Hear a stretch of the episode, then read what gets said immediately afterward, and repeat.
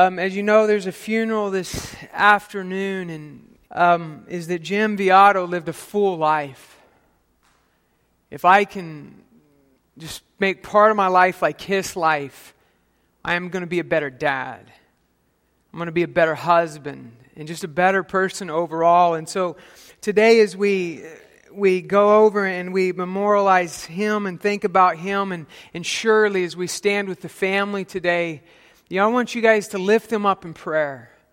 And really, they're a phenomenal family. Jim, through since I've been here, through his suffering of cancer, he has been a rock. And one of my last visits, and I'm going to share this this afternoon, one of my last visits with him, I didn't really know what to say. What do you say to a man that has got a couple days to live? And so I went, and I, I, I, didn't want to intrude on their family, but I felt like I had to go because of, he, he always made me and my family welcome. He never made me feel different. And then so I went to him, and he was laying on his couch, his, his favorite spot, and, and he said, Well, Pastor, what do you got to say? And he, he and I both knew there was nothing to say. And so I looked at him and said, You're right, Jim, there's nothing to say. And then he said, I'm waiting. I said, Amen. I'm waiting with you. And then I took Mike, his son, out to, to Culver's, and Mike told me, You know, my dad did a funny thing. I told him you were coming, and in the midst of his suffering, he said, I paid my tithe. I'm like, Yes, Lord, that is good. Even in the midst of suffering, he knew who his Maker was, and he knew where he was going. Then we can sit back and, and we can look at that example and we can ask, Do we know where we are going today? And then I was talking to him and Shirley, and, and I said, Jim, do you have any regrets? And he says, I have no regrets. Do I wish I would have done some things different? Yes, but I have no regrets. I'm like, Amen. You see, I had to see a, fa- a grandfather go through bone cancer that was suffering, and his life was full of regrets. Did he not? Every last sentence was, I'm sorry, I'm sorry, I'm sorry. For the way I treated your grandmother, for the way I treated your dad, and the way I did you guys. Full of regrets. And then I look at Jim. No regrets. And you know what? It's not too late for us today to turn that leaf and say, you know what? Life has not been perfect. Life has actually been kind of hard, but I'm going to have no regrets. I'm going to do my best to live in integrity and character and who God has called me to be. And so this morning, as we celebrate Palm Sunday, if you could turn your Bibles to John 12, but I'll first talk about what we're going to talk about this morning. And If you don't mind, before I start, I'm going to pray. I don't know about you, but I need Jesus. There's not a time that goes by that I'm not looking for His presence and Him to speak into my heart. And so, Jesus, we just pour out our lives to you. We give you our hearts. We, we give you our sorrows, Lord, in the midst of Jim passing. But we also rejoice that He is with you and that He's in eternal life now. Lord, we thank you for the legacy and we lift up the Viato family to you. Shirley, and all the kids and the grandkids, will you strengthen them today? And Lord, we are no different than Jim in saying, Lord, we are waiting on you, Jesus. We are waiting for you to move. We are longing to see you come, Lord Jesus. But until that day is, Lord, we are here and we need you. So, Holy Spirit, You're here. And would you use me this morning to speak your word, and may I hear your voice? And Lord, it's only by your mercy that anybody can hear you. So I ask for your mercy this morning.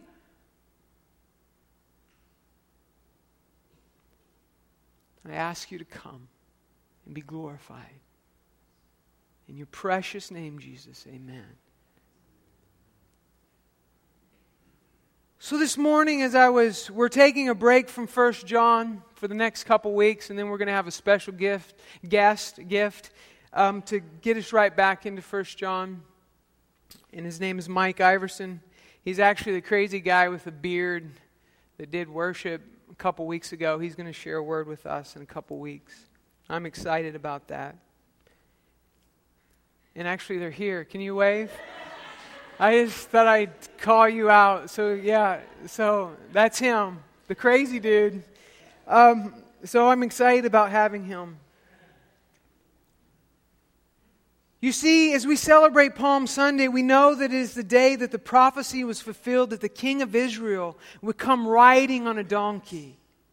The crowds gathered because they knew that this Jesus had raised a man from the dead, and they wanted to know who this man was. In the midst of the uproar of the crowd, they cried, Hosanna! Blessed is he who comes in the name of the Lord.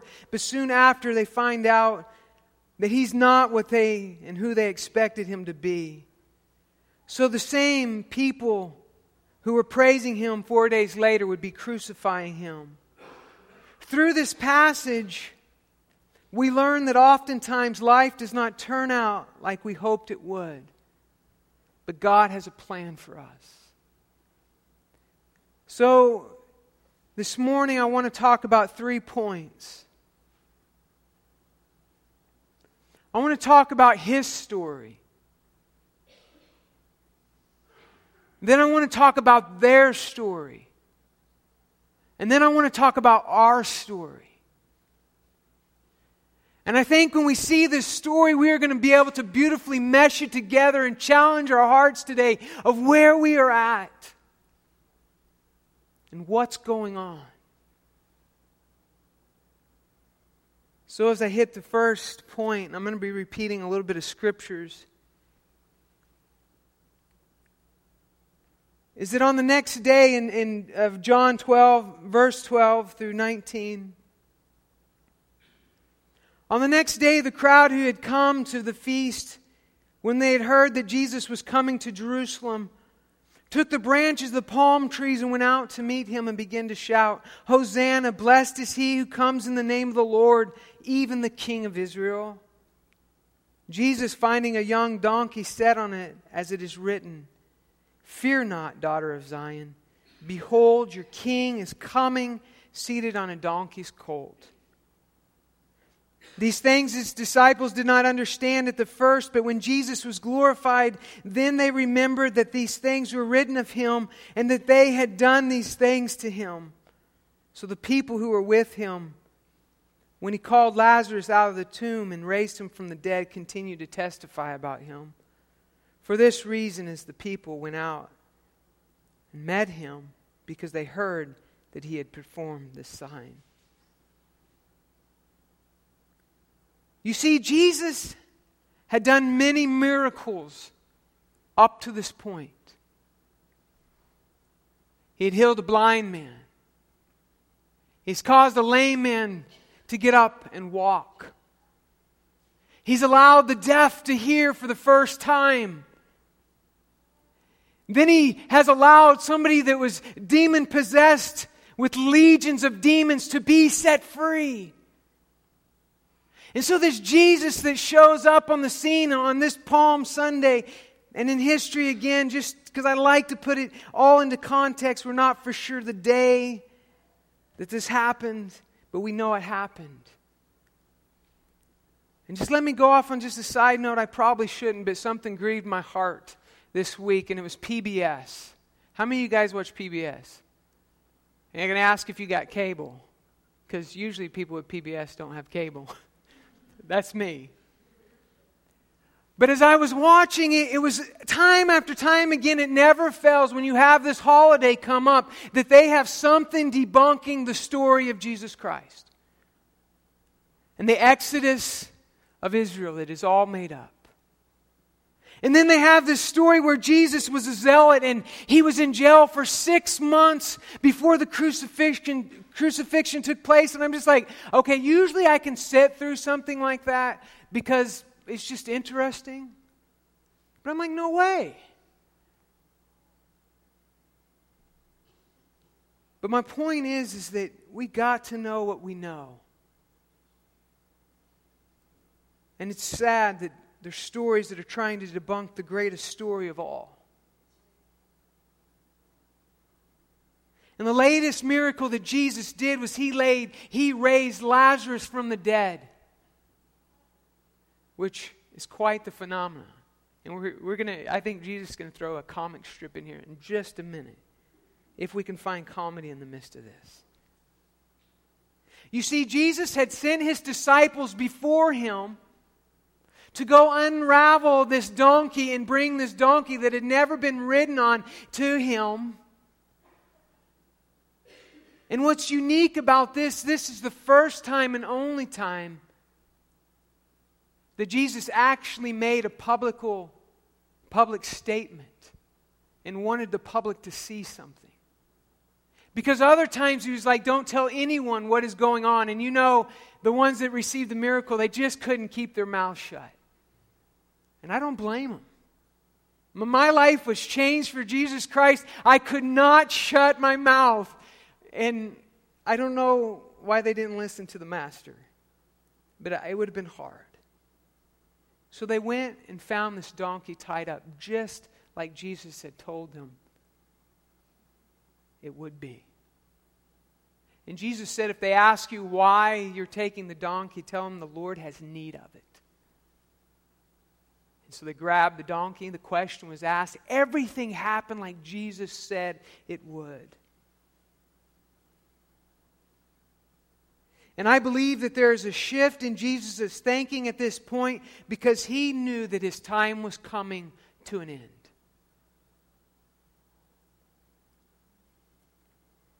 And as we know in Scripture that Jesus would do nothing outside of what the Father was telling him to do, He is our example.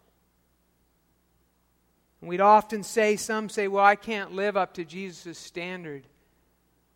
And next week, we are going to celebrate the greatest gift that He has given to mankind, and that is His Holy Spirit. He has defeated death and the grave. So here we have a throng is worshiping Jesus. Some have come, but it's not their story yet. It's still his story. And as they're celebrating this king who is coming into Jerusalem, and he's going to take his rightful place on the throne. So they thought they knew Scripture. And then if you go with me to Luke 19, and this is where I, or yeah, Luke 19, verse 39. And this is where I think it gets a little bit of comic relief.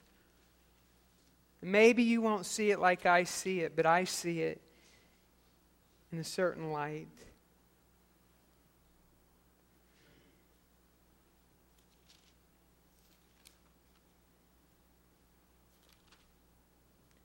says this Some of the Pharisees in the crowd said to him, Teacher, rebuke your disciples. Because they were calling out, and he's saying, they were saying, Stop the people from praising you. It's blasphemy. It's blasphemy. But Jesus answered, I tell you, if these things, if these become silent, the stones will cry out. This is where I find the humor. I can see the Pharisees doing this to Jesus. So picture yourself there. You say, Jesus, have your people shut up. Keep them quiet. And I can imagine Jesus just looking at them. Are you sure about that? Because if they keep silent, nature is going to cry out to me at this very moment. And then I can imagine the Pharisees just kind of, you know, getting together. And looking at Jesus, looking at Lazarus, looking at Jesus, looking at Lazarus, and saying, He's got a point here, guys. If we keep the people silent, I, these stones are actually going to talk. And I can imagine the Pharisees just freaking out at that moment and saying, It's time to be quiet. Because I see a dead man whom this man had raised from the dead. And now he walks. And I'm afraid of these stones. Because at the point this Pharisee said, that's where I find the comedy. And where I see the Pharisees saying, they said, Look, the whole world is following this man. And they were right. And then the story goes on, verse 41. When he approached Jerusalem, he saw the city and wept over it, saying, If you had known in this day, even you, the things which make for peace, but now they have been hidden from your eyes. And yesterday, when I was reading the scripture and praying for you guys and praying for myself, I had this moment where I, I, began to, to weep within my soul and wonder who comes on a Sunday morning and doesn't know Jesus. And your eyes are blind to the fact of who your Savior is. And my soul begins to say, Jesus, open the eyes of the people that are blind from seeing you. And then I begin to think about my own life. That day this Easter coming up is going to be a long time for me since I've known Jesus, and He introduced Himself to me on Easter 1996. So we celebrate that in my family. But it wasn't anything I did, it was His mercy showed up. And if we would just know today that Jesus has a plan and a purpose for your life, and the King of Kings is getting ready to walk into Jerusalem. So let's go to point number two is their story.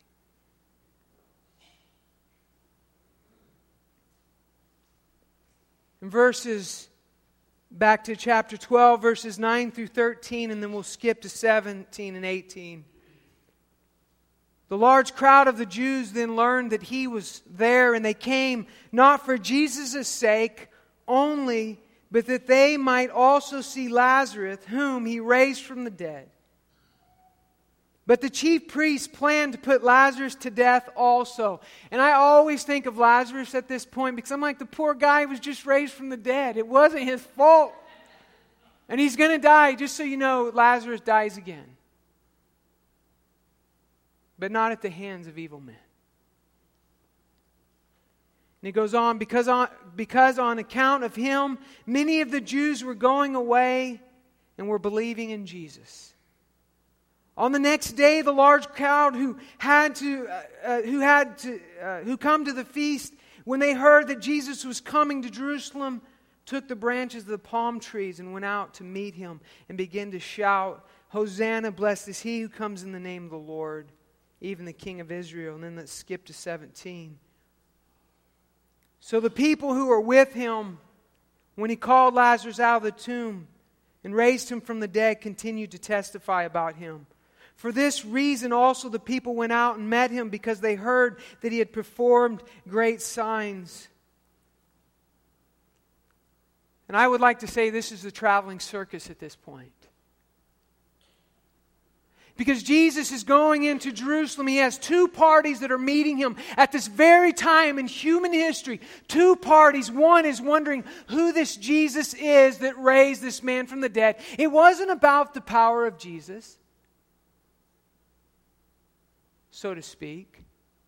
And then you had those that actually had witnessed, been there on that day that Lazarus was raised from the dead. They all converged at this one point. And I don't know about you, but their story kind of goes into our story for a moment. Is that some people follow Jesus because of what he gives.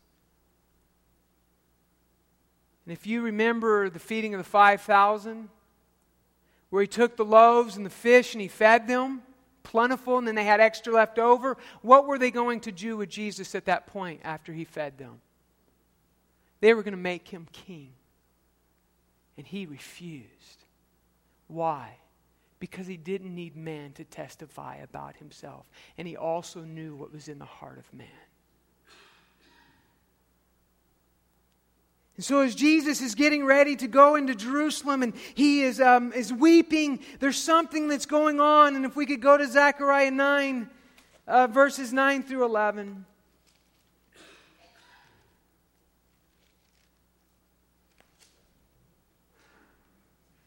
And just to, because we don't have tons of time, is that I won't give to you the first nine uh, seven verses of this chapter where Alexander the Great had just walked into Jerusalem and he has taken, he came in a great, great horse, a battle horse, and had taken over.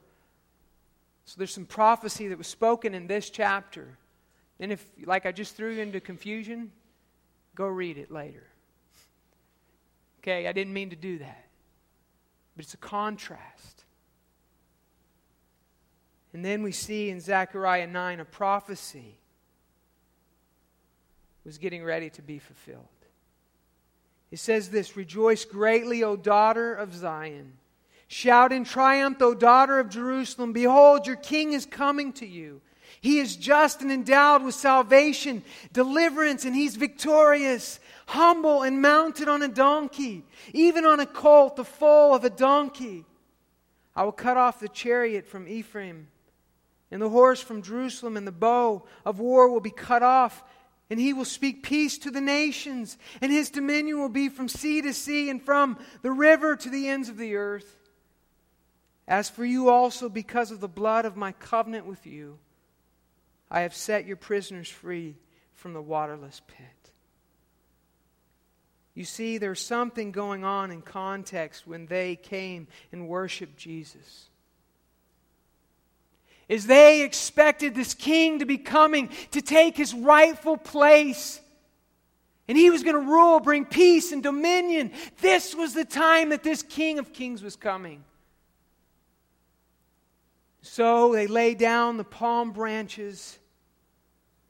They lay down their coats and they're worshiping Jesus, thinking that here he comes, here's the king. And there's so much going on in their story at this time. But they had not fully understood who this Jesus was. And I wonder if we fully actually have embraced, as we've been talking about in the last months, have we truly embraced what it means to call on the name of Jesus? And the original translation for Hosanna in Hebrew is give salvation now. But by this time in history, it had become a term of acclamation or praise. But I'm wondering if they weren't crying out and say, Give us salvation now, King of Kings. And then in this instant, the palm branches, in this instant, D.A. Carson says, it may well have signaled nationalistic hope that a messianic liberator was arriving on the scene.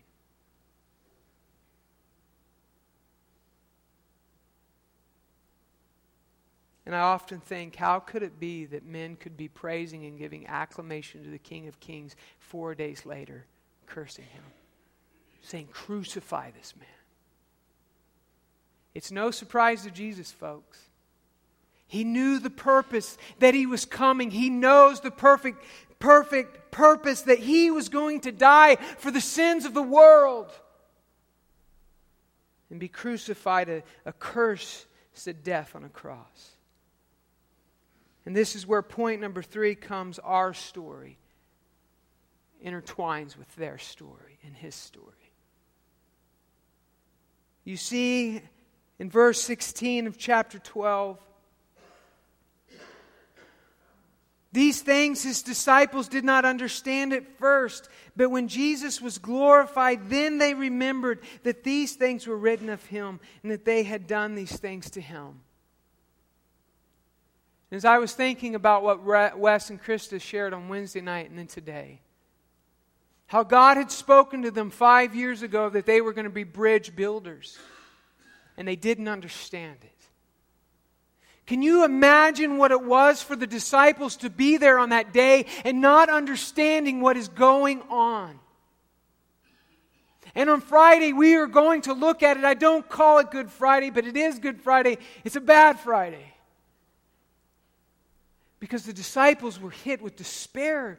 This one who just came on a donkey and the palm branches were put, which it means victorious king. He's gone. He's away from us now. It's not like we turned out. And how often in our lives today, if we want to be honest with everybody in this house today, that life has not turned out like we thought it would. We thought it was going to be different, didn't we? We had no clue that this was going to happen, that this was going to happen in, in the way it was going to happen. And the disciples didn't understand it either. And I want you to know if it was the disciples that didn't understand it, it's okay that you don't understand it. But this is your story now.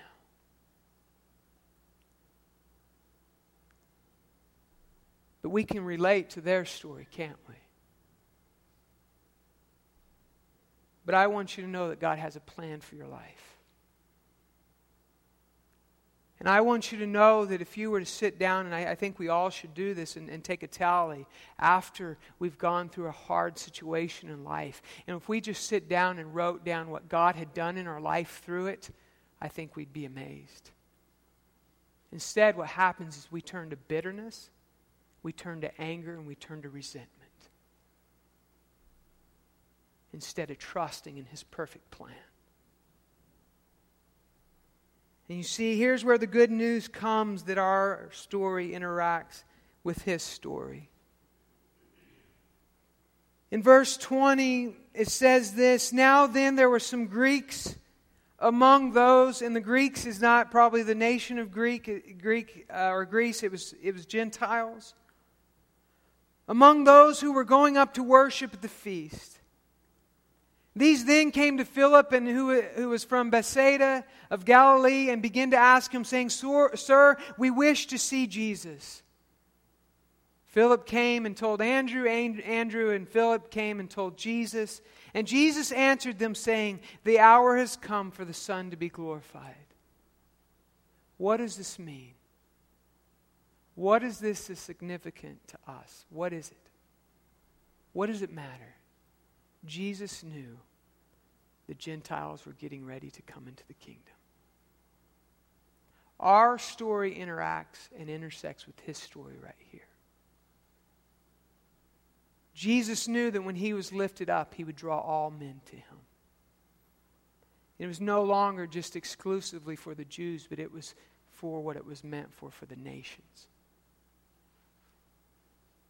And he said this Truly, truly, I say to you, unless a grain of wheat falls into the earth and dies, it remains alone, but if it dies, it bears much fruit.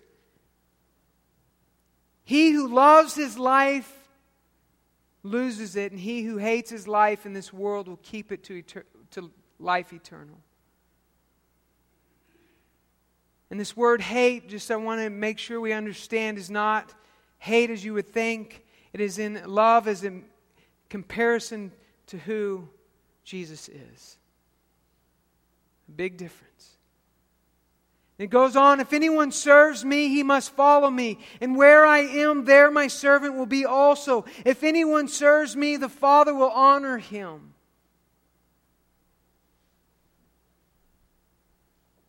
so this morning, the worship team would come.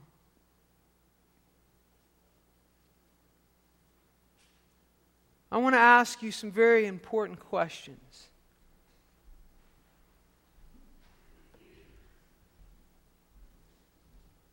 And I want you to know that God has come to give you life and life eternal. And where there was no hope, He wants to speak hope.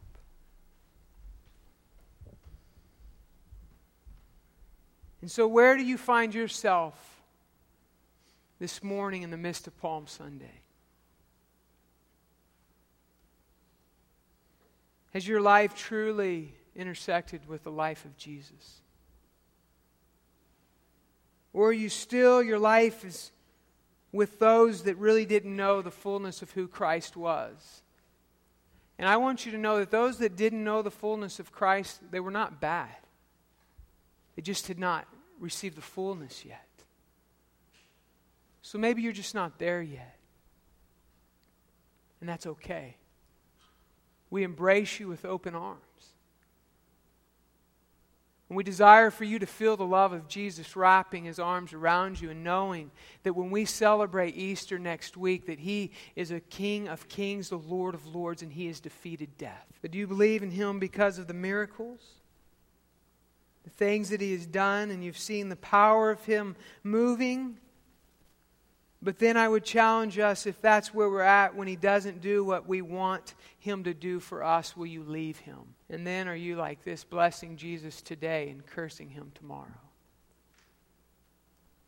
Or do you bless Him in the good and the bad times?